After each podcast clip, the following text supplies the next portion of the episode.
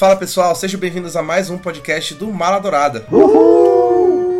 É um prazer estar de volta em mais um episódio do nosso podcast numerado, nosso podcast principal. E hoje estou com um time aqui maravilhoso para comentar sobre um tema muito bom e que é um tema que a gente já vem tentando fazer há muito tempo aqui no Maladourada. Tem meses que a gente está tentando engatar esse tema de podcast aqui. Já teve uma outra formação de pessoas que iam participar e aí a gente mudou aqui e ali e agora finalmente está saindo num período mais do que oportuno, porque esse podcast que a gente vai falar é aquele em que a gente fala de produções de máfia. Então a gente fez um selecionado aqui de produções imperdíveis para quem gosta de filmes de máfia e para quem nunca viu filmes de máfia e quer começar vendo filmes e séries e a gente vai explorar todas essas produções aqui para, enfim, contribuir aí no universo de máfia e também para aproveitar que na semana que vem estreia a última temporada de Peaky Blinders na Netflix, que muita gente já viu antes porque saiu na BBC faz um tempinho, então tem até membros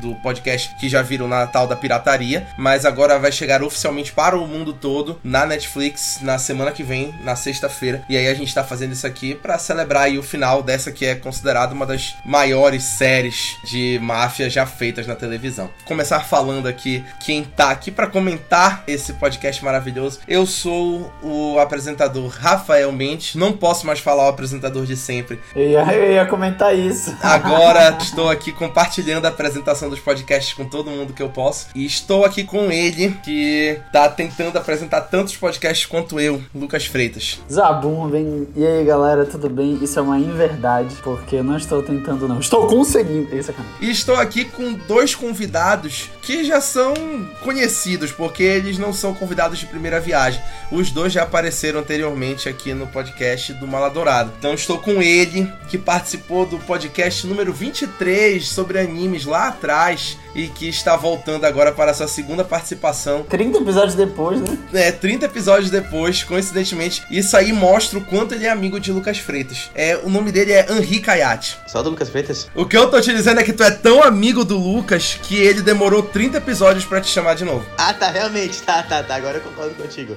Então, pois é, me fizeram uma proposta que eu não podia recusar e aqui estou eu de novo. É muito bom estar de volta. O Henri tava na formação original desse podcast. É o único convidado que resistiu de lá pra cá. E aí tivemos que fazer uma substituição e trazer outro rapaz que eu não sei se vocês conhecem muito bem, né? Ele participou do podcast do Batman, participou do podcast do Ohio de Jujutsu Kaisen, participou das duas lives que fizemos no Mala Dourada, a live do Ohio e a live do Oscar. Ele tá com a cadeira cativa aqui participando em tudo que a gente chama ele, ele tá sempre on. É Fábio Forte. Tudo bem, pessoal? Viva a pirataria. Pirataria não é crime. é isso mesmo. Sem mais delongas, vamos ao que importa. Vamos começar a falar das produções. A gente selecionou aqui algumas para falar. Nada mais justo do que a gente começar com o Poderoso Chefão, que é, na minha opinião, um filme que não é só para quem gosta de filmes de máfia, mas é para quem gosta de filmes. Como o Lucas falou aqui no chat, é o GOAT dos filmes. Ele é o greatest of all time para muita gente. E mesmo que não seja o seu filme favorito, tem que concordar que o Poderoso Chefão é provavelmente o melhor filme já feito feito. É uma eu não posso discordar disso. Eu acho o Poderoso Chefão 1 uma obra de arte. A trilogia toda eu gosto muito, né? Mas o Poderoso Chefão 1 eu acho que ele chama mais atenção. Queria só abrir um parênteses aqui, que eu fiquei extremamente triste, extremamente chateado que o especial do Poderoso Chefão não veio para Belém do Pará. Foi uma falha enorme do, do, dos cinemas. Não veio, foi. Não veio para cá. Eu queria muito ter visto que foi o relançamento do Poderoso Chefão 3, né? Era o corte original do Coppola, que é o diretor. E fiquei muito frustrado também. Eu tava esperando esperando para assistir, mas não veio. E não veio também a comemoração dos 50 anos do Poderoso Chefão. Também não veio para cá para Belém, a sessão de comemoração do primeiro filme. Alô Cinépolis, alô aí, por favor, vamos melhorar. E o Poderoso Chefão é considerado uma das melhores trilogias da história. Né? Os três filmes é realmente muito bom e eu falo sempre que o Poderoso Chefão mudou a forma de fazer filme porque antes o produtor queria muito estar no controle do filme e depois que o Coppola mostrou que o diretor poderia cuidar de tudo, os produtores começaram a só bancar o filme e aí os diretores que começaram a mandar em tudo, né? Foi tudo por causa de Poderoso Chefão e por causa do Coppola, né? E o Poderoso Chefão é premiado pra caramba. Primeiro e o segundo filme ganharam Oscar de melhor filme, melhor ator aqui e ali, melhor diretor. E o último filme não ganhou nenhum Oscar. Faz aí uma reflexão, porque muita gente diz que o terceiro filme ele é meio. Mas foi indicada a 7 Oscars. E é bom falar que o Poderoso Chefão 2 foi a primeira sequência da história a ganhar o Oscar de melhor filme, porque o Oscar não gosta de premiar sequências. Só duas sequências ganharam o melhor filme, que é o Poderoso Chefão e o Senhor dos Anéis 3. Mas o Poderoso Chefão foi o que abriu a porteira aí. E eu acho que o Poderoso Chefão é realmente muito foda, né? Não tenho o que falar. Eu nunca cheguei a assistir o Poderoso Chefão Parte 3, justamente por tudo isso que a galera fala. Tipo assim, porra, é uma merda, não é nem perto, não é um terço do que são os outros dois filmes. E aí eu sempre fui deixando de lado, deixando de lado, deixando de lado, e acabei que eu nunca vi a parte 3, mas eu já vi a parte 1, já vi a parte 2. Então, velho, eu assino embaixo em tudo que o Rafael Mendes acabou de falar. Eu acho que foi no início da pandemia, assim, eu resolvi ver vários clássicos que eu nunca tinha visto. Por exemplo, até 2020 eu nunca tinha visto Senhor dos Anéis, até 2020 eu nunca tinha visto a trilogia original de Star Wars, nunca tinha visto Poderoso Chefão, então eu resolvi botar na minha conta todos esses filmes super clássicos e vi numa porrada só. Por exemplo, Senhor dos Anéis eu vi em dois dias, assim, tipo, ou foi um, eu vi um atrás do outro, porque eu queria fazer isso. Poderoso Chefão, a mesma coisa, eu vi um atrás do outro. E quando chegou no 3, eu já tava com sono e tal, já tava de noite, e acabei que eu nunca mais vi. E eu também não tenho vontade de ver por tudo que a galera fala. Você cedeu a pressão social, viu? O Coppola Rafael falou, ele teve que realmente brigar com os produtores. Os produtores não queriam alguns atores que o Coppola escolheu. A produção teve que ser parada várias vezes por esses problemas, atrasada. É aqueles negócios que tinha tudo pra dar errado. Só que o Coppola conseguiu montar uma fórmula genial, acho que superou a expectativa de todo mundo. E foi muito um negócio muito bacana no Poderoso Chefão é que deu oportunidade pro Mario Puzo, que é o escritor do livro que, que o filme se baseou. É uma oportunidade que normalmente as pessoas não têm de pegar de novo o mundo que elas criaram e contar a história mais uma vez, só que de um jeito diferente, em outra mídia. Então ele pôde, é, junto com o Coppola, escrever o roteiro, ele sabia, né? O mundo era dele. Então ele brincou com o próprio mundo. Ele pegou as partes mais importantes, ele alterou algumas coisas. Foi uma reconstrução para ser contada a mesma história, mesma maravilhosa história, só que de outra mídia. E deu muito certo. Justamente porque era o mundo dele, era as personalidades dele. Ele sabia o que estava fazendo. Isso é uma coisa que muitos filmes atualmente não conseguem fazer, porque pegar um livro de sucesso e transformar em filme. Justamente porque quem é que faz essa mudança de livro para filme? Não é o escritor. O escritor deixa de lado, jogado para escanteio, porque falam que ah, o escritor não sabe fazer filme. Por isso, muitas vezes o livro perde a essência na hora que é pro cinema, que não foi o caso com o Poderoso Chefão. Poderoso Chefão você consegue ver as cenas lentamente se desenvolvendo, com diálogo, até chegar em um clímax da resolução. É tudo uma construção, é um negócio maravilhoso. E isso, esse roteiro tão forte levou o melhor roteiro adaptado, junto com uma atuação espetacular dos atores e de uma direção brilhante com o uso de sombras do Coppola, só eleva mais ainda o filme. Como o Rafael disse, é o melhor filme já feito. Eu pessoalmente prefiro o segundo, o Poderoso Chefão 2, do que o primeiro. O primeiro mostra o Michael, o protagonista, ele começando a vender a alma dele. Só que o segundo é a conclusão dessa história. Para mim é algo fascinante ver um homem em declínio, um homem se perdendo na própria escuridão. É um negócio fascinante para mim. É maravilhoso esse filme, maravilhoso. É muito legal isso que tu foi falando, é, primeiro das adaptações, né? Que é realmente muito real, assim. A gente vê dentro da indústria pouquíssimas, mas pouquíssimas mesmo adaptações que deram certo. Eu acho que nenhuma deu tão certo quanto o Poderoso Chefão. E é muito interessante a gente perceber essa questão que falaste da paciência, né? É de entender uma completude toda, assim, de pegar não somente, ah, vamos adaptar isso, porque dá pra fazer isso. Não, é tu meio que, eu, eu sinto assim, meio que o Coppola simplesmente pegou o livro do Mario Puzo e falou, tá, vou fazer igual. Mas tipo, pegou e falou assim, eu vou entender pra saber o que eu tô fazendo, sabe? Isso consegue passar muito bem no filme, com a construção de todos os personagens, com toda a ambientação e tudo mais. É realmente muito bom. Eu também concordo com o Ri, porque foi a pessoa que me apresentou até o Poderoso Chefão, me fez ver. E é muito engraçado porque eu lembro que quando eu, a gente começou a ver, diz que a gente era novo, moleque assim. Foi exatamente esse mesmo discurso que ele acabou de falar hoje, com, sei lá, 10 anos a mais. Que é tipo assim, para ver Poderoso Chefão não como se fosse um filme de máfia realmente, somente, sabe? Mas em si, o amadurecimento e o declínio de um homem. E tipo assim, toda a história que permeia isso. E é muito interessante a gente ver isso. Ver, tipo assim, desde de, o Michael desde novo até ele ser um grande, o grande e depois, tipo, ele definhando, sabe? Se tornando nos seus últimos dias. Eu acho muito interessante e realmente Poderoso Chefão consegue passar tudo isso, esse drama, essa situação que é muito desconfortável em grande parte do filme. Tu sente a tensão em todo momento, sabe? A construção eu acho maravilhosa mesmo. E eu queria acrescentar que para quem quiser saber mais sobre o processo de produção do Poderoso Chefão, que é o que o Henri falou mais cedo, que foi muito problemático, a gente tem a série The Offer, que tá saindo lá no Paramount Plus, que fala sobre o processo de produção estrelada pelo Miles Teller, de Whiplash, faz o Albert Rudd, que é o produtor da Poderoso Chefão, fala sobre como foi o processo de produção e é muito interessante assistir para ver justamente toda essa confusão que foi, que como o Henry falou, tinha tudo para dar errado e deu muito certo e até hoje dá certo. Outro filme muito importante para máfia no audiovisual é Os Bons Companheiros, que essa semana que passou a gente teve a perda do Ray Liotta, né, que era o dos protagonistas do filme. Foi realmente um timing assim que a gente ia gravar esse podcast e aí a gente acabou falando também do, de Bons Companheiros aqui que tava na lista e que é também um filme muito importante para máfia, considerado por muita gente melhor inclusive que o Poderoso Chefão, para quem gosta de filme de máfia, que é um filme do Scorsese, que adora fazer filme de máfia, né? A gente vai ver o nome dele mais algumas vezes aqui ao longo da lista. E aí os Bons Companheiros, ele é marcado porque ele mostra o lado B da máfia, ao invés de mostrar os grandes chefões como o Michael Corleone, como os chefes das famílias, que é o que a gente vê, por exemplo, no Poderoso Chefão, ele mostra muito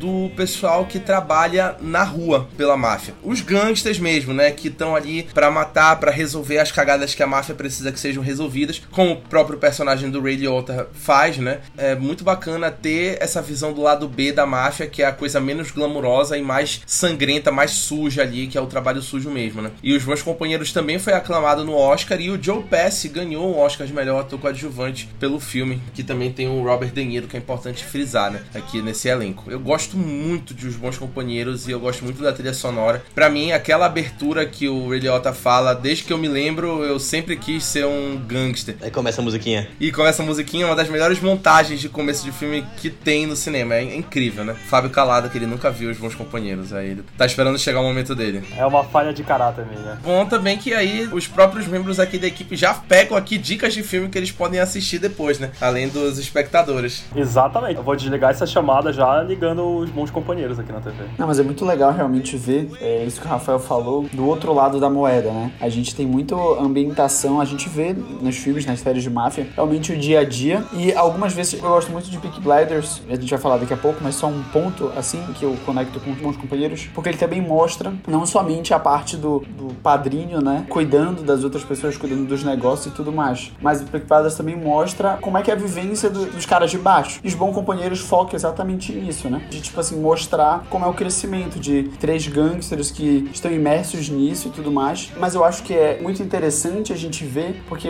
pelo menos para mim a gente tinha uma visão completamente diferente, né? De como seria a convivência deles com o padrinho e tudo mais. Então eu acho que é um filme muito explicativo que retrata meio que fielmente, né? Não sei porque eu nunca estive imerso dentro de uma máfia, mas ah, eu acho que fielmente, né? É o que condiz com a realidade. O irlandês, que a gente vai falar daqui a pouco, também trata um pouco sobre isso, né? Sobre essa relação do lado B, dos caras que fazem o trabalho sujo na rua. Um ponto interessante para os bons companheiros é que o Luquinhas falou agora, que não sabe se realmente está na realidade. Então, os bons companheiros também é baseado no livro pessoal. Foi escrito, né, pelo personagem do Rei Liotta, que se querer dar spoiler pro Fábio, né, ele escreveu um livro, O Cara Real, da história real, e que foi o livro que baseou os bons companheiros. Então, na teoria, realmente, fala bem a realidade desse caminho desses personagens. E a cinematografia do filme é maravilhosa. Nossa, eu acho que tem, se não for o melhor, é um dos melhores long shots da história do cinema. Que é a entrada no Hotel Copacabana, que o personagem do Rei Liotta entra pela porta dos fundos, vai cumprimentando todo mundo, passa pela cozinha, até chegar no lugar do restaurante que tem um palco. Aí vem um garçom com a mesa dele e bota na frente de todo mundo. É um retrato real de como o Scorsese via a máfia quando criança. Porque ele via essas pessoas bem vestidas, não sei o que, chiques andando à noite, tem uma fila imensa na entrada, a pessoa entra pela porta de trás e colocam ela pra estar na frente, todo mundo. Essa é uma das vantagens que tinha de ser da máfia, sabe?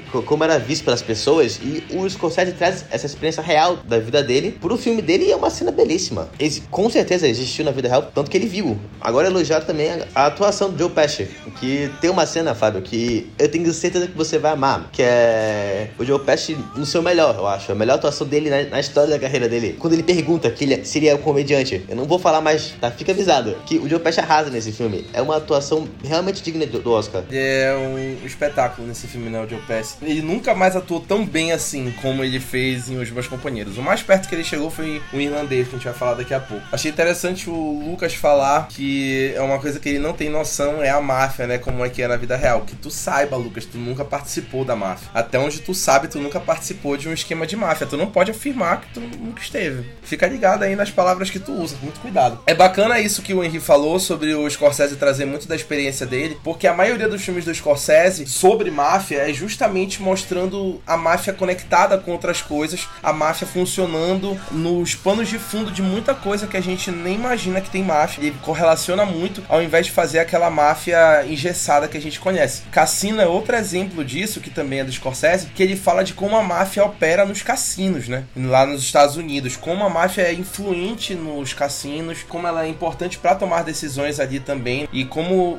os mafiosos ganhavam dinheiro em cima de cassinos. Talvez ainda ganhem até hoje, mas é muito bom também que também tem o Joe Pesci nesse filme e também tem o Robert De Niro, né? Que são queridinhos do Scorsese quando se trata de filme de máfia e que também é um filme muito bom, na minha opinião. Cassino foi lançado depois de Bons Companheiros, então a expectativa estava muito alta, porque, de novo, Scorsese, De Niro e Joe Pesci. E mesmo que não chegue, né, aos pés de Bons Companheiros, ainda assim, é um excelente filme, filme de cria para todo mundo que quiser ver, veja, e fala a história, como a máfia foi uma das principais responsáveis, se não a principal, por Las Vegas ser Las Vegas, esse boom dos hotéis cassinos. O filme é maravilhoso. E também do próprio Scorsese, que é o irlandês, que é o mais recente dele, que ele reuniu, que nunca tinha reunido na vida num filme dele de máfia, que foi o De Niro, o Al Pacino e o Joe Pesci, num filme que fala sobre máfia na política e no sindicalismo nos Estados Unidos, que é uma coisa muito forte para eles lá, o sindicalismo, essas coisas e inclusive fala sobre como era metido e como também ajudava muito a tomar decisões, como a máfia influenciou bastante na própria política lá nos Estados Unidos durante um período, né? E esse filme aqui eu acho um filme muito polêmico pra gente falar, porque eu particularmente acho o irlandês chato pra cacete. Tenho respeito quem gosta, mas tipo assim, eu acho o irlandês chato pra cacete. Tanto que eu assisti o irlandês em minissérie. Eu dividi ele em quatro pedaços para ver minissérie porque eu não aguentei. São três horas e meia, né? Não aguentei ver tudo. Tipo assim, uma coisa é eu ver o Snyder Cut todinho, porque todo mundo sabe que eu sou baba-ovo do Zack Snyder. Aí eu vi as quatro horas numa paulada só. Mas o irlandês teve que ser em minissérie, não aguentei. Tu viste essa divisão no Twitter, né, Rafa Mendes? Pode falar. Vi, vi no Twitter. Colocaram no Twitter, eu vi, resolvi fazer igual, porque eu disse assim, não, eu vou tentar ver tudo. Quando eu tava chegando no final da primeira parte, eu disse, não, eu vou em minissérie mesmo, tá uma merda essa porra aqui. Eu faço parte da galera que adorou o filme. É lento, é lento. Mas sei lá, tem alguma coisa que me prendeu do início ao fim nesse filme. Eu adorei. Eu acho que ver a evolução dele jovem até ele mais velho. E os momentos que intercalava o Robert De Niro já no asilo, ou sei lá o que, que era aquilo. E aí ele se relembrando e ele contando as histórias. Pra mim, tipo, me prendeu isso do início ao fim. Eu adorei esse filme. Eu acho muito interessante porque, como a gente falou agora em Bons Companheiros, às vezes a gente não sabe qual a verdadeira realidade, né, da máfia. E eu acho que o irlandês ele consegue trazer muito isso, sabe? Ele vai contando toda a história do Frank, desde o início até o fim da vida dele, né? Do início, assim, de quando ele entra na máfia e tudo mais, se vê imerso. Eu acho muito interessante como isso foi marcando ele. E é legal tu parares para pensar em como tem os fatos que aconteceram, mas tem a versão dele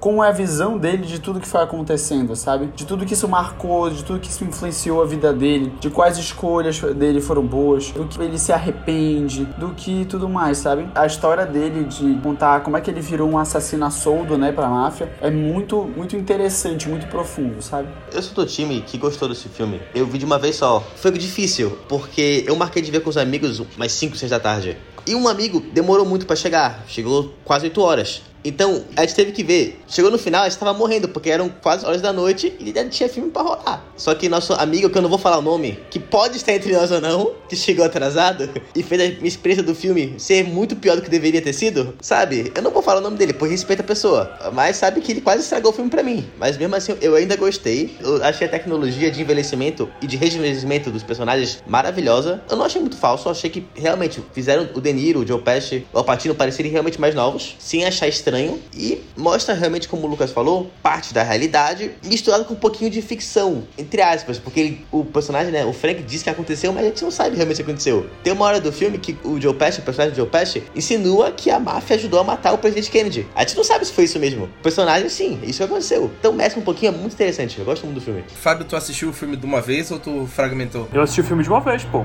Eu, eu falei que eu, eu fiquei preso no filme do início ao fim. Eu fui de uma vez só. Você é o estranho, Rafael. É, o Fábio ele é um bom parâmetro pra esse tipo de conteúdo, né? sempre achei, né? Porque o Fábio ele é uma pessoa assim, meio viking, né? Ele, ele é um é um cara meio bravo, né? Você pode ver pela barba dele, que é sempre, tá sempre no jeito, né? Alinhado. Queria saber como foi que o Lucas conseguiu tornar a experiência de assistir o irlandês ainda pior do que já é. Nós marcamos pra ver 5, 6 horas do filme. Ele falou, beleza, eu só tô em uma reunião de trabalho e já vou indo. Ele esqueceu de falar que a reunião de trabalho era no Kombu. Quem disse que foi? Você está inventando fatos. Meu Deus do céu. Cara, isso é a cara do Lucas. Aí ele falou que ia atrasar um pouquinho. Aí beleza, bora esperar, não sei o que. Aí teve uma hora que ele começou a atrasar um pouco mais que deveria. Ele falou: relaxa, tô dobrando na doca, que é onde eu moro, na doca. Aí passou uma hora e meia depois, amigo, você tá dobrando na doca, você não chegou aqui. O que aconteceu? Aí ele falou: não, mano, quando eu falei dobrando na doca, eu tava me referindo ao porto onde eu saltei do carro, não à tua doca. Bicho, eu não sei como o Lucas tem amigos até hoje, porque ele já aprontou com cada um deles. Ele já meteu uma dessa em cada um deles. É bizarro. Saindo do Scorsese por enquanto, a gente também tem Os Intocáveis, que eu também acho um grande clássico do cinema de máfia, porque ao contrário dos filmes que a gente veio falando até aqui, Os Intocáveis ele fala de um ponto de vista contrário. Ele fala da máfia do ponto de vista da polícia, da força-tarefa que combate a máfia. Eles pegam ali um período muito delicado, que é a força-tarefa do Elliot Ness, que foi o cara responsável por capturar o Al Capone, que é um dos maiores mafiosos aí da história dos Estados Unidos. E aí tem todo esse processo aí que conta com um elenco também muito bom, né? Kevin Costner, Robert De Niro, coisa de maluco. E também tem o Sean Connery, porra. Sean Connery, velho. Porra, que maluquice. Enfim, eu acho Os Intocáveis um filmaço também, entendeu? Um filme, assim, indispensável aí pra essa lista. Não, eu acho muito legal como ele mostra realmente o monopólio do, do Al Capone em Chicago, né? E, tipo assim, a, a dificuldade que foi para que a polícia conseguisse se infiltrar e, tipo assim, ver os planos e tudo mais. E eu acho que é muito interessante até a atuação do Al Capone, que é interpretado pelo Robert De Niro, né? Eu, acho que é, tipo assim, é, é brilhante porque tu consegues olhar e falar, meu irmão, tipo, olha, tipo, a complexidade do que os caras tiveram que fazer, sabe? Tipo, é o jogo de tu não pode confiar realmente em ninguém, porque, tipo, qualquer pessoa ali poderia ser um informante ou te matar e tudo mais. E tu vai vendo os reflexos disso na cidade, né? E eu acho muito legal, porque na medida que eles vão, tipo, se juntando, né? Vão pegando aquele, aquelas pessoas certas, vão montando esse time, essa força-tarefa, tu vais vendo, tipo assim, que cada um meio que vai juntando, vai aglutinando as forças e o que eles querem realmente que é prender o Al Capone. Então, tipo, vai virando um bando de gente maluca para fazer isso. Sei lá, eu acho um filme muito, muito bom mesmo. Tem uma cena de Intocáveis que é espetacular, que é a, cena do bebê caindo em câmera lenta da escadaria da rodoviária, que é baseada né, na cena do, do filme Preto Branco encoraçado por Tenkin. E é cinema no, no seu melhor. Brian De Palma teve uma atuação maravilhosa nesse filme. Contou uma história que normalmente ele deixaria de lado, porque normalmente a gente só vangloriza os mafiosos, né? Até agora, todos os filmes que nós vemos colocam o mafioso no, como peça central. Agora não, nós temos uma força-tarefa, nós temos personagens do outro lado da moeda. Só coisa boa tem para esse filme, só coisa boa. É muito bacana. Chegou a hora da gente mudar e parar de falar um pouco de máfia italiana, porque a gente só tá falando de máfia italiana aqui nos filmes que a gente viu. Então a gente tem máfias ao redor do mundo e outros países. E nada mais justo do que a gente começar essa parte falando da série que a gente falou no começo, que é uma das séries mais assistidas e aclamadas da história da televisão, que é nada menos do que Peaky Blinders, que todo mundo já quis ser um Shelby, todo mundo já quis é, dar uma ordem falando by the order of the Peaky Blinders, e todo mundo já quis fazer algo do tipo que fala sobre o crime organizado na Inglaterra, né? Tá aí chegando na sua sexta temporada na Netflix na semana que vem, mas que já terminou de passar na BBC lá na Inglaterra e que o pessoal da pirataria já assistiu completo e que é realmente uma série imperdível para quem é entusiasta de máfia, não tem como não assistir Peaky Blinders porque ela também pincela outras máfias ao redor do mundo e, enfim, é uma série de máfia que faz jus aí ao seu gênero. E a gente, assim, eu não sei muito bem falar sobre isso porque eu nunca assisti Peaky Blinders, mas nós temos dois Shelbys, na verdade, que sabem falar do assunto. Primeiramente, eu gostaria de falar Viva a Pirataria, porque sem ela a gente não seria nada, né? Cara, Peaky Blinders é simplesmente uma série incrível, não só sobre máfia, mas uma série incrível no geral. Para mim, de todas as séries que eu já vi, entra facilmente no meu top 10, porque é uma série muito completa e que te entrega tudo o que tu esperas. Tem muita ação, tem muito drama, tem muito suspense, tem romance e trabalha diversas camadas sociológicas, econômicas e políticas do que envolve o crime organizado. Porque o crime organizado não surge simplesmente, ah, quero cometer um crime. Um crime organizado, como o próprio nome diz, ele tem uma estrutura gigantesca gigantesca por trás. E essa estrutura ela surge de algo. E isso eu acho que Peak Blinders mostra muito bem. Como o Poderoso Chefão mostra um pouco, né? Tanto a estrutura do crime organizado quanto a busca pelo poder dos chefões, de quem tá no topo. A busca e o próprio declínio dessas pessoas. O que que o crime, o que que essa vida mafiosa faz com as pessoas e principalmente quem tá ao redor delas. Em diversos pontos da série, eu reassisti todinha recentemente antes de ver a sexta temporada. Em diversos pontos da série, a galera fala, tipo, tome, tudo que você toca morre. Todas as pessoas que você se aproxima morrem ou se ferram de algum jeito na vida. E eu acho isso muito interessante. A atuação do Killian Murphy é fantástica. Ele consegue demonstrar fielmente todo esse sofrimento, toda essa dualidade que tem dentro dele. Que ele quer ser uma pessoa boa, mas ao mesmo tempo ele quer o poder, ele quer ser livre, não pode ter ninguém acima dele. E é o tempo todo ele buscando isso. Ele buscando o topo e arrastando as pessoas ao redor dele nessa busca incessante pelo poder. Sem falar das outras pessoas, dos outros atores, como o Tom Hardy fazendo Alf Solomons, que para mim talvez o melhor personagem da série, junto com o Tommy Shelby e para mim o Abraham Gold, que foi muito cedo, na minha opinião. Ele entrou, adorei a participação dele, aí ele acabou indo muito cedo. A Ellen também, que infelizmente deixou a gente e que eles conseguiram de uma forma muito boa para mim afastar a personagem sem prejudicar muito toda a história, sem ficar um negócio meio jogado. Toda a atuação dos atores, o roteiro sensacional também e justamente o que o Rafael Mendes falou, pincelando diversas outras máfias e fazendo paralelo com a máfia inglesa, mostrando os diferentes costumes, as diferentes organizações, as diferentes estruturas e como cada máfia age e por que a máfia inglesa, principalmente a máfia comandada pelo Thomas Shelby, era diferente. Mostra um pouco da máfia judaica, mostra um pouco da máfia chinesa até, mostra um pouco da máfia italiana que a gente já falou nas outras produções e que para mim, quando a máfia italiana entra, é a melhor temporada, é a quarta temporada. Então, é simplesmente uma série fantástica e é delicioso de ouvir o sotaque britânico no nosso ouvidinho ali, o By the Order of the Peaky Blinders. É tão gostoso de ouvir o sotaque britânico que na sexta temporada, quando os americanos entram na jogada, também tem a máfia, se eu não me engano, irlandesa, é na sexta temporada, um pouquinho da máfia irlandesa, que é a galera de Boston. É, no tanto que quando os americanos entram na jogada, a gente fica até achando feio, a gente fica achando estranho a fala deles, porque a fala do britânico é muito mais gostosa. E é uma série simplesmente perfeita. Para mim, tem alguns errinhos que eu acho que o Henry pode falar um pouco mais sobre, mas não tira o brilho nem um pouco da série. E vai ter um filme ainda, que eu tô botando muitas expectativas, porque quando eu terminei de assistir a sexta temporada, eu jurei que era a última coisa que tinha. E eu fiquei muito nervoso. Tipo, tava rolando a temporada e eu, caramba, tem muita coisa para resolver ainda, falta dois episódios. Quando acabou, eu fiquei, é isso? E aí eu fui correndo conversar com a Babi, que também assistiu junto comigo na pirataria. Falei, Babi, pelo amor de Deus, diz que tem mais coisa. Aí ela falou, calma, amigo, tem um filme ainda. Eu falei, ah, beleza. Eu tô botando muitas esperanças. Tomara que seja bom e feche com a chave de ouro que Peaky Blinders merece. Os órfãos de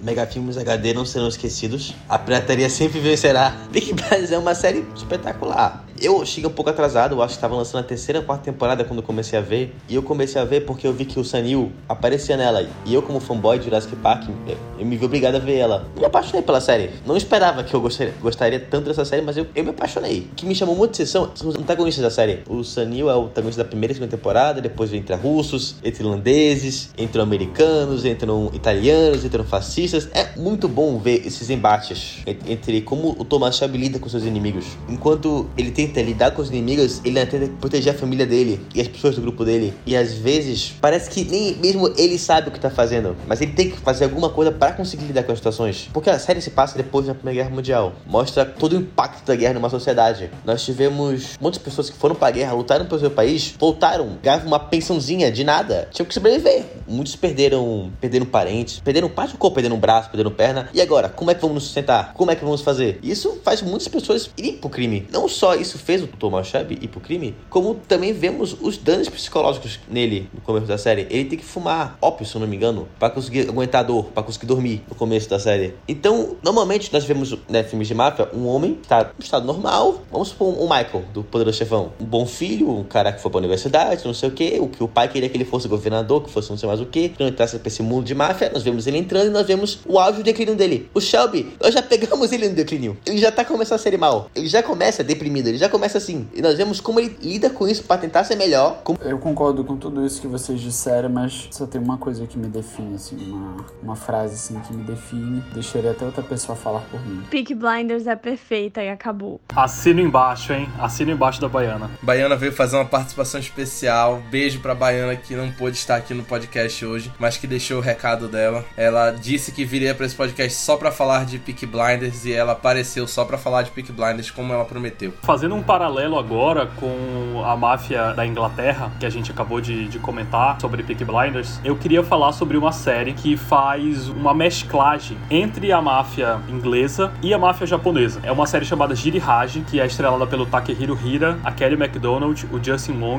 e o Charlie Creed Miles. Para mim, que sou um grande fã da cultura oriental, eu sou, eu não sei se a palavra certa seria admirador, mas eu respeito muito o jeito que a máfia japonesa Yakuza se organiza. Muita honra, muita organização, um comprometimento absurdo entre diversas outras outros fatores que intermeiam a organização da Yakuza. E essa série para mim é uma série que é uma joia escondida na Netflix. É uma série de 2020 ou 2021, não tô me lembrando muito bem. E é muito legal porque ela é filmada nos dois países, na Inglaterra e no Japão. Fica o tempo todo ali e aqui. É uma série que um irmão é policial no Japão e o outro irmão acaba sendo da Yakuza. E ele se mete em uma confusão lá com os chefes da Yakuza e tal e acaba fugindo pra Inglaterra. E esse irmão que é policial, ele é destacado para capturar o outro irmão, que é criminoso. Então o tempo todo fica nesse paralelo. Japão, Inglaterra, Japão, Inglaterra, que eu considero muito interessante. E também, dentro da Inglaterra, existem diversas máfias lá e tudo mais, né? As máfias internacionais. E a série pincela um pouco sobre a máfia armênia. E é uma coisa que eu gostaria de trazer para esse podcast aqui, essa discussão.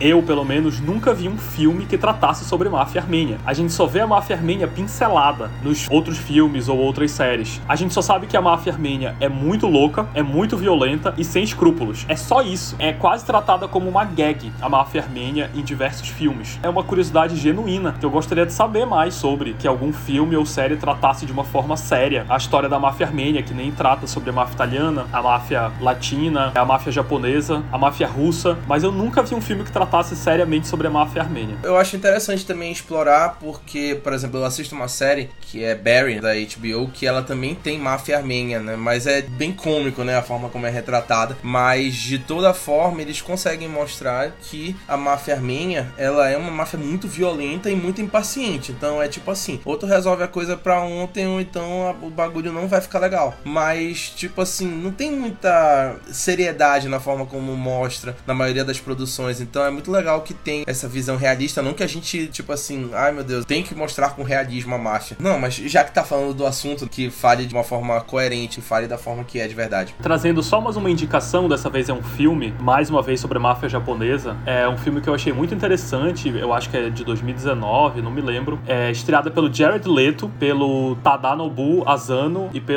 Emily Hirsch, que se chama Dívida Perigosa. O nome original é ele é mais preciso, que é The Outsider, é como se fosse o estrangeiro, como se fosse Gaijin, que traz o Jared Leto como um cara do ocidente para dentro do ambiente da máfia japonesa, da Yakuza. E o tempo todo o filme mostra pra gente a visão do Jared Leto como um cara do ocidente em relação à cultura oriental, à cultura da Yakuza. E como ele se envolve dentro da Yakuza e vira um cara nativo, basicamente. Ele incorpora todos aqueles valores e aquelas tradições da máfia japonesa nele e se mostra respeitado dentro da organização. É um filme muito violento, mas que tem um roteiro muito bom também e atuações muito legais. Outra indicação aqui de uma série e agora de um filme que trata um pouco sobre a máfia japonesa de uma forma diferente. Eu, particularmente, tenho muito medo de falar de Yakuza. Na minha cabeça, a Yakuza é uma coisa, tipo, talvez a pior máfia do mundo. Como o Fábio falou, eles têm muito comprometimento. Parece que é tudo mais sério pra Yakuza. Então eu tenho muito medo até de falar o nome Yakuza. Mas espero que seja só doidice na minha cabeça. Com certeza vale a pena assistir esse filme pra mim, porque tem o Jared Leto. Eu sou fã do Jared Leto, então foda-se, já tá valendo a pena. Fábio, eu trouxe aí essas duas contribuições mais do que incríveis de máfia japonesa, né? Mostrando que é um campo que ele domina, né? A questão de máfia no audiovisual é um negócio assim que é uma especialidade dele. Falando de outras produções que também falam de máfias diferentes ao redor do mundo, a gente tem Scarface, que é um clássico do cinema, que é do mesmo diretor, inclusive, de Os Intocáveis, que a gente falou mais cedo, que é o Brian De Palma, e que fala da máfia latina nos Estados Unidos e que tem aquela icônica cena Say Hello to My Little Friend, falada pelo nosso querido Tony Montana, Al Pacino, um dos seus melhores papéis. Então ele fala muito ali sobre o, o êxodo dos cubanos para os Estados Unidos. Tem um movimento específico que eu esqueci o nome, que é um evento muito forte para os cubanos lá, que foi quando vários deles saíram para os Estados Unidos. É um evento que tem até um nome específico. E aí ele fala sobre o pós disso, fala sobre a vida dos cubanos aí, que é aquilo que o Henri falou, que às vezes tem que dar um jeito. Muitas vezes entrar na máfia é uma saída para que eles sobrevivam de uma forma mais digna do que o que é oferecido para eles. O Scarface até vai ter uma refilmagem. Estou ansioso, até porque o Scarface do Brian De Palma é uma refilmagem do original, que é Pinto Branco. Então, nesse filme eu não estou muito preocupado com refilmagens, porque já deu certo uma vez, eu espero que dê certo outra vez. E eu não acho que teria alguém melhor do que o Alpatino para ser o Tony Montana. O Brian De Palma ofereceu pro De Niro, o De Niro falou: Não, eu não quero, porque eu tô, eu tô lendo isso aqui, esse roteiro, é a cara do Alpatino. Vai lá oferecer pro Alpatino. Foi o que aconteceu, o Alpatino aceitou o papel e, nossa, eu não sei quem vai ser o ator que vai fazer o Tony Montana na refilmagem, mas vai ter que se esforçar para chegar no Alpatino. O Alpatino foi espetacular. Nós vemos a história de um homem, né, que precisava trabalhar para conseguir seu sustento, para sua sobrevivência e começou a trabalhar, né?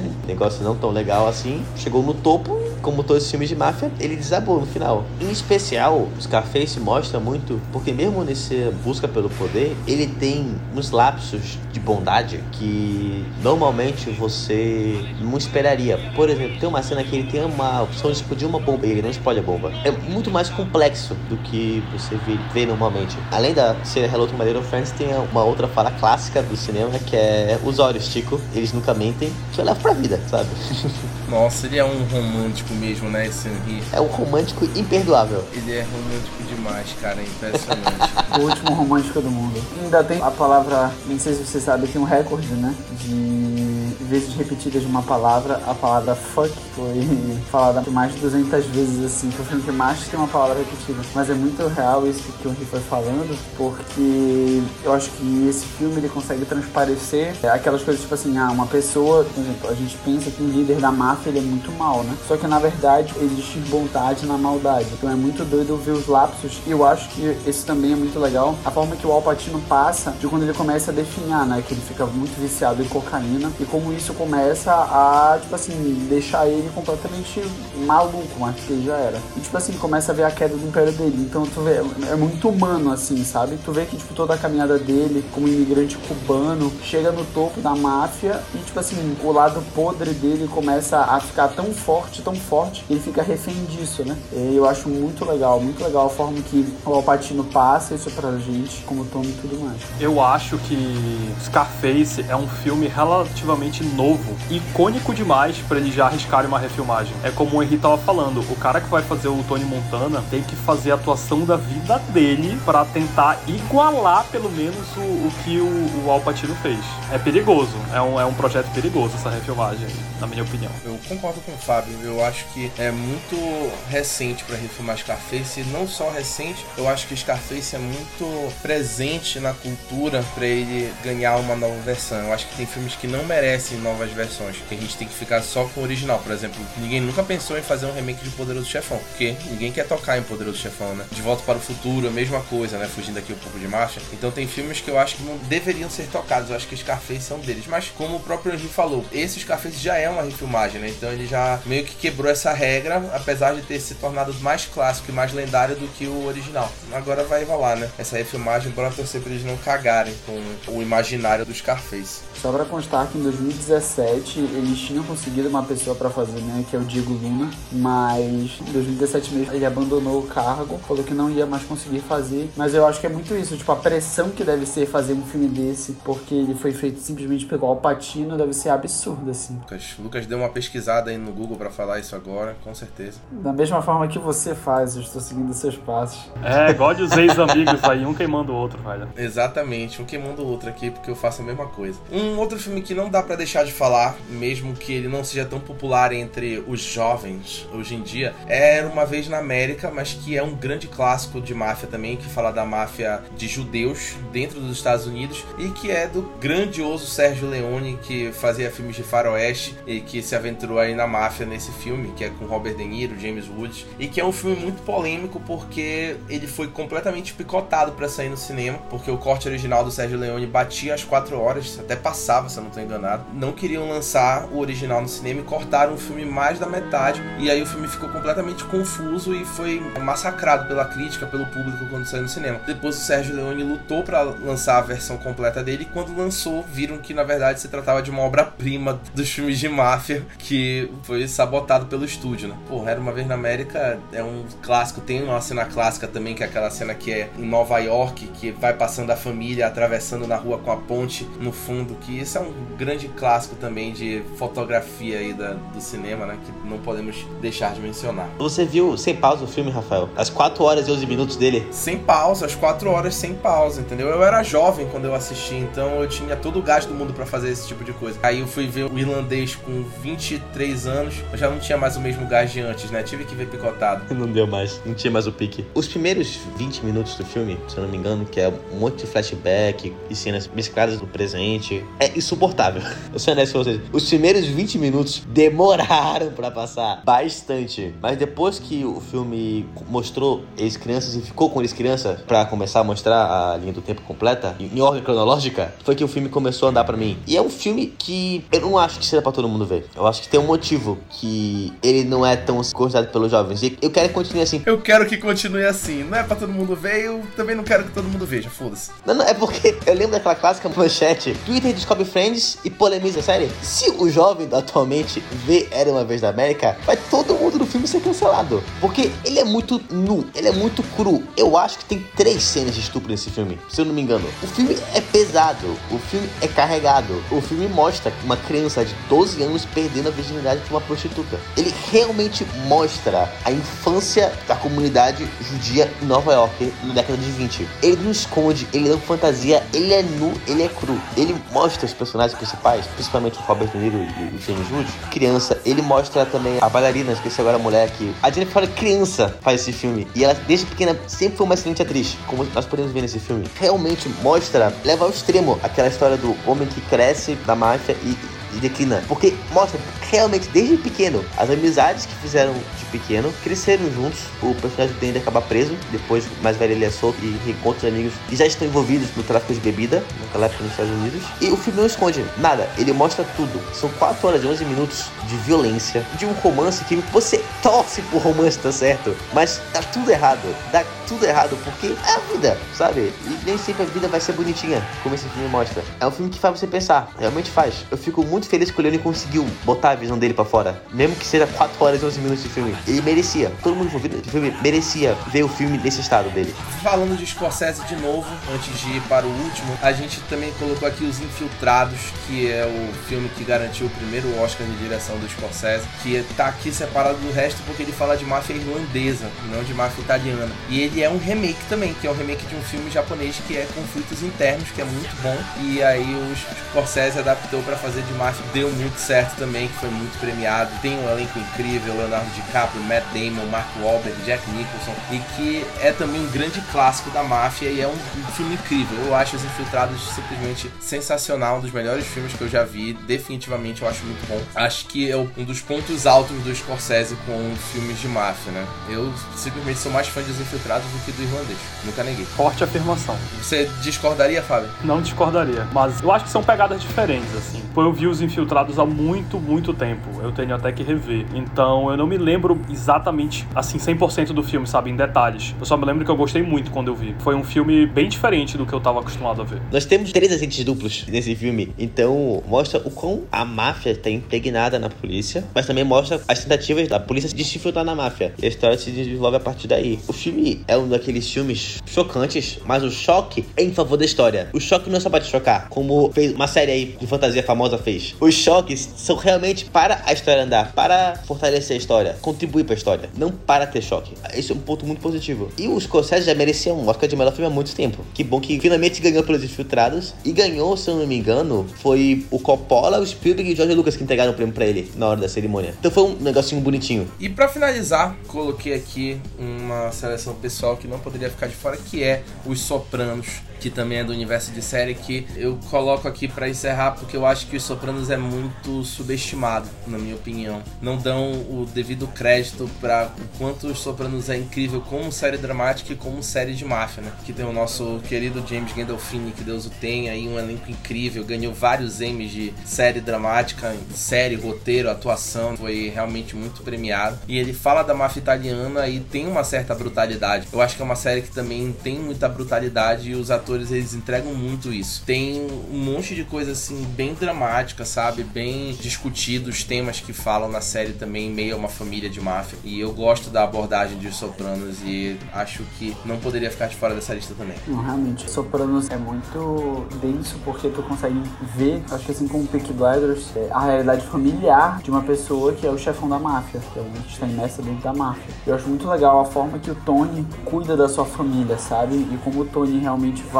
Tem uma cena clássica que é quando um cara que ele não gosta fala com a filha dele quando ela tá jantando com um namorado, eu acho. E aí ela fala pro Tony, mano, o Tony vai lá e tipo quebra o pescoço do cara na frente de todo mundo. Porque simplesmente, tipo, não admite que nada fuja do controle dele, né? E eu acho a série muito pontual e muito boa nisso, que realmente tenta passar os princípios de uma família que tá imersa dentro da máfia, sabe? Que a máfia, tipo, não é simplesmente uma organização criminosa, mas sim, é o que eles mais tentam passar, é uma organização de família, todos cuidam de todos. Os Sopranos é uma série que eu sempre ouvi falar muito bem, muito bem, muito bem, muito bem. É só que até hoje tá lá guardadinha na minha lista, porque eu tenho um pouco de preguiça de começar seis temporadas de episódios de uma hora cada, velho. São temporadas grandes, por exemplo, a sexta temporada eu tô vendo aqui que tem 21 episódios. Então não é uma parada fácil de ver, sabe? Admito que eu tenho um pouco de preguiça, mas eu nunca ouvi falar mal dessa série e eu sinto muita vontade. Qualquer dia desse eu ainda vou enfrentar essa preguiça e começar. E tem também um spin-off da família Soprano, né? Produzida pela HBO Max, se eu não me engano. É, na verdade saiu no cinema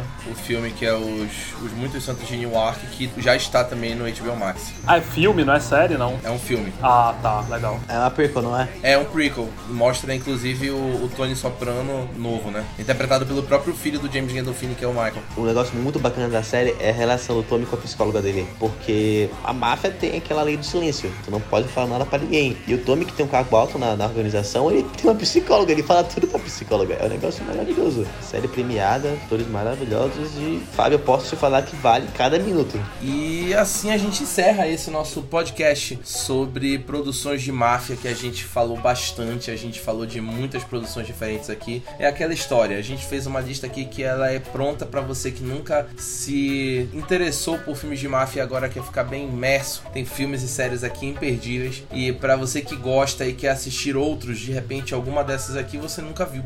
Então a gente já te ajuda aqui a complementar mais e para entrar aí nesse clima, para quem já tá esperando pela última temporada de Peaky Blinders na Netflix, para quem não assistiu na pirataria, já fica aí e entra no clima, né? Queria agradecer aqui a presença do Lucas, meu parceiro aqui, que está comigo em todas, e dos convidados que voltaram para os seus novos episódios, que é o Henri e o Fábio. Foi um prazer tê-los de volta. Queria falar que é um prazer estar aqui de volta, certo? Queria falar que o podcast com você apresentando é mil vezes melhor do que quando o Luquinhas apresenta. Deixar bem claro isso. E que eu acho que é isso. A máfia pra mim sempre foi, desde a infância, eu acho que o meu gênero favorito de filme. E poder ficar falando disso por uma hora é um sonho.